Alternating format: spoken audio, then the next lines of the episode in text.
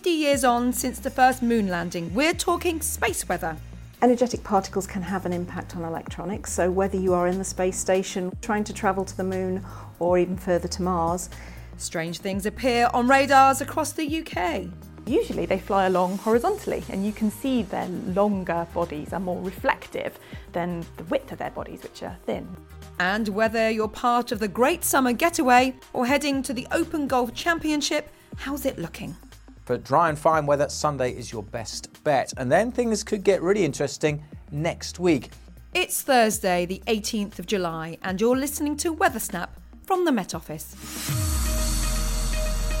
Hello, I'm Clare Nasir, and you're listening to Weather Snap, an insider's guide to the week's weather brought to you direct from Met Office HQ.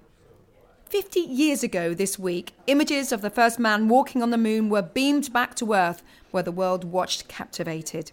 The Apollo 11 space mission was hailed as an incredible success. Yet, for the three astronauts, the risk to their lives was immense as they made their way back home. To talk about the meteorological aspects of the mission, I spoke to Catherine Ross, Met Office archivist. So, Catherine, 50 years ago this week, Cape Canaveral, the weather was fair as they launched into space. Yeah, absolutely. Glorious day. Absolutely nothing affected the plans for takeoff. Nice and warm, low wind, great visibility. Everybody would have had a fantastic view. We've seen that, that imagery of Neil Armstrong just taking the first steps, and then they were able to ascend again. Everything worked. They attached to the main rocket, and then it was the command module which had to enter our atmosphere, obviously heat up a lot, and then arrive somewhere in the Pacific. And that's, that's when things could have gone awry. Yeah, so um, they obviously needed reasonably good conditions when they were landing back in the Pacific splashdown. You've got a tiny, tiny module realistically in a vast area of ocean, and USS Hornet had to actually go and find that capsule and recover the astronauts. And actually, on the day, they uh, they were using very, very new technology. They actually used satellites to check the weather. Now, weather satellites were really very much in their infancy, but spy satellites had been going a little longer. So the USS Navy actually used their network of spy satellites and spotted a weather front which was going to come over and would have affected the original landing site. So everything had to get shifted 150 miles northeast so that they could land in an area that would be slightly better. And the visibility was actually much better as a result. So it was the visibility which was the key issue. As you said, you know, it's just a small module. It's like finding a needle in a haystack, the Pacific. The visibility was critical because they used an air sea rescue helicopter to actually go out to the capsule and drop off the medic and recover the men. And obviously that required really very good visibility. It was a little bit choppy, Beaufort Force 5. It's not perfect, but it would do. I mean, I'm looking here. It says the wave height was just under two meters. That's Yeah. quite, quite. It's not yeah. great. Yeah. So anyway, it was a, a slight rough landing back on Earth, a better landing on the moon, it Yes. seems. Um, and then the rest is history. Absolutely. The science of weather in space has come on leaps and bounds since the late 60s, and there is now far more understanding of the risks astronauts face when they leave the safety of Earth's atmosphere. Catherine Burnett, Space Weather Programme Manager. In terms of space weather, human beings, once they leave the protection of the Earth's atmosphere and the Earth's magnetic field, are subject to any radiation that comes from the sun. So we might be used to thinking about the sun in terms of heat and light, but it also puts out a wide range of other levels of radiation, including energetic particles. And those can have effects on the human body that can increase our risk of getting cancer. So, would you say the astronauts that went into space during 1969, that epic journey, did we have that sort of information then? How vulnerable we are to it? There would have been some knowledge, but perhaps the, the steps we could have taken to protect people in space weren't quite as advanced as they would be now. The Space Weather Desk in the Met Office analyses and looks at the solar wind, the energy, the radiation being emitted from the sun. Now, there are events where that's very intense. What would happen to the equipment on the space station if we saw one of those events happening? In terms of electronics, energetic particles can have an impact on electronics. So, whether you are in the space station, whether you are operating satellites that are in space, or whether you're trying to travel to the moon or even further to Mars, electronics have shrunk a lot. they are more susceptible to those energetic particles. And though we build in multiple systems so you get redundancy, those energetic particles can impact individual sensors and systems and cause problems. So obviously here you're keeping a keen eye on that type of event happening as well as other things in yes. space weather. So if our satellite operators want to do a difficult manoeuvre, they will get a forecast from us and avoid those times when space weather is particularly active so that they can be sure they can communicate clearly with their spacecraft and nothing will go wrong. The subjects of space weather, it's going to become more and more important, isn't it? Obviously, the UK is very keen to expand its space industry with the new spaceports that are going to be coming online. And again, space weather forecasts will be key to those, knowing when they can safely launch. We'll be combining meteorology with space weather forecasts so they know they can launch through the atmosphere and beyond. Fascinating. Catherine Burnett, thank you very much. You're welcome.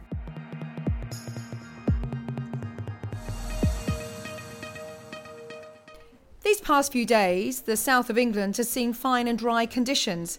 However, the radar in this part of the UK has suggested otherwise. Now, it's not rain or UFOs, it's something completely different. It's flying ants. Aidan McGivern explains. Radar has helped monitor current weather for decades, feeding everything from television reports to supercomputer weather forecasts. However, we haven't always been able to separate the precipitation signal from the noise.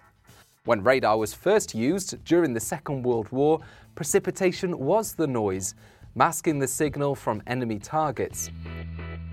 It was following the war that the use of radar for weather forecasting really took off. And today, the UK and Ireland Weather Radar Network includes 18 weather radars, 15 of which are operated and maintained by the Met Office. However, radar is not entirely infallible. Anything from birds and insects in the sky to hills and buildings on the ground can interfere with the signal and generate false data. This week, ants hit the headlines as favourable weather conditions triggered great clouds of the creatures. Here's Graham Madge of the Met Office Biodiversity Group. These ants take this mass emergence to the air in order to try and form new colonies. You get males and females taking to the air. Why now is because it's sunny, warm conditions, which makes it easier for them to fly. And secondly, the humidity means that the soil is a bit softer, so when they find a mate and form a new colony, it's actually easier for them to dig in the soil. The reason we know that this week's radar signals have been generated by insects rather than precipitation is due to a recent upgrade to the UK's radar network. A new system known as dual polarization involves sending out two radar beams at once as Met Office radar specialist Caroline Bulpett explains.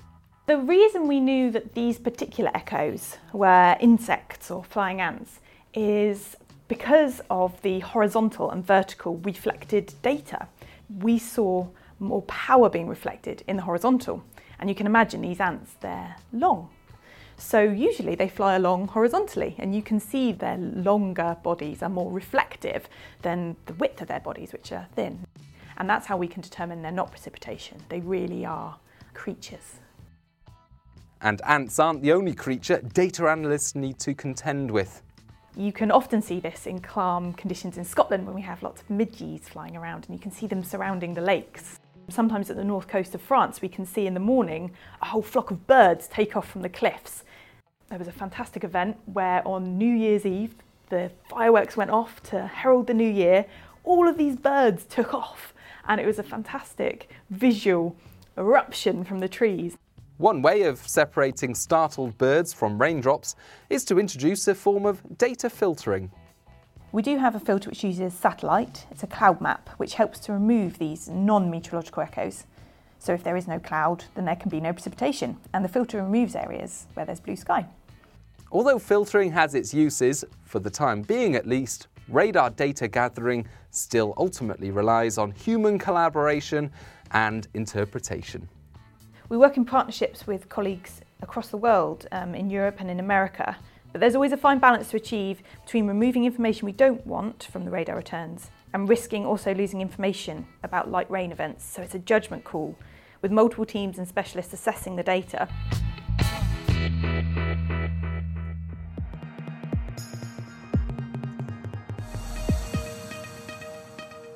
Lots going on this weekend the golf in Portrush, many music festivals, and with the schools breaking up, lots of people travelling. So, what's the weather doing? Here's Alex Deacon. Well, I'm not planning on going anywhere, Clare. I'll be sitting around watching or listening to the golf. And the weather could be pretty sporting at Royal Portrush, actually. We're looking at some showers on Saturday when it will be quite gusty and potentially it could turn a bit wet, especially towards the end on Sunday. As for travelling across the UK, well, our friends at the RAC are suggesting there could be 13 million extra leisure journeys this weekend, one of the busiest summer getaways for five years. The weather's not playing ball either. If you're travelling on Friday, that could be the busiest day. It's also likely to be the wettest, with many parts of the UK seeing rain followed by potentially some very heavy showers in places. Saturday is more straightforward. There'll be a bit more sunshine, but there will still be showers scattered about, and again, they could be heavy on Saturday afternoon. By the time we get to Sunday, the weather's calming down. So, for dry and fine weather, Sunday is your best bet. And then things could get really interesting next week.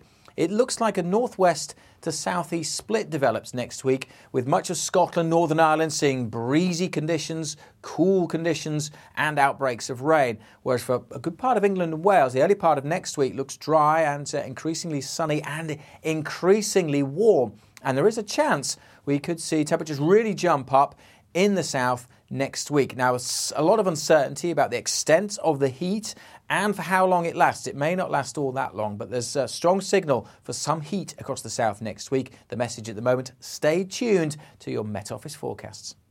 Thank you, Alex. We heard him earlier talking about flying ants, but here's Graham Madge again with last week's highs and lows. Well, the high temperatures have certainly suited the ants, but what about the rest of us? Here are your weekly extremes from Monday the 8th of July to Sunday the 14th of July. The highest maximum temperature occurred last Thursday when Heathrow in London recorded 27.3 Celsius.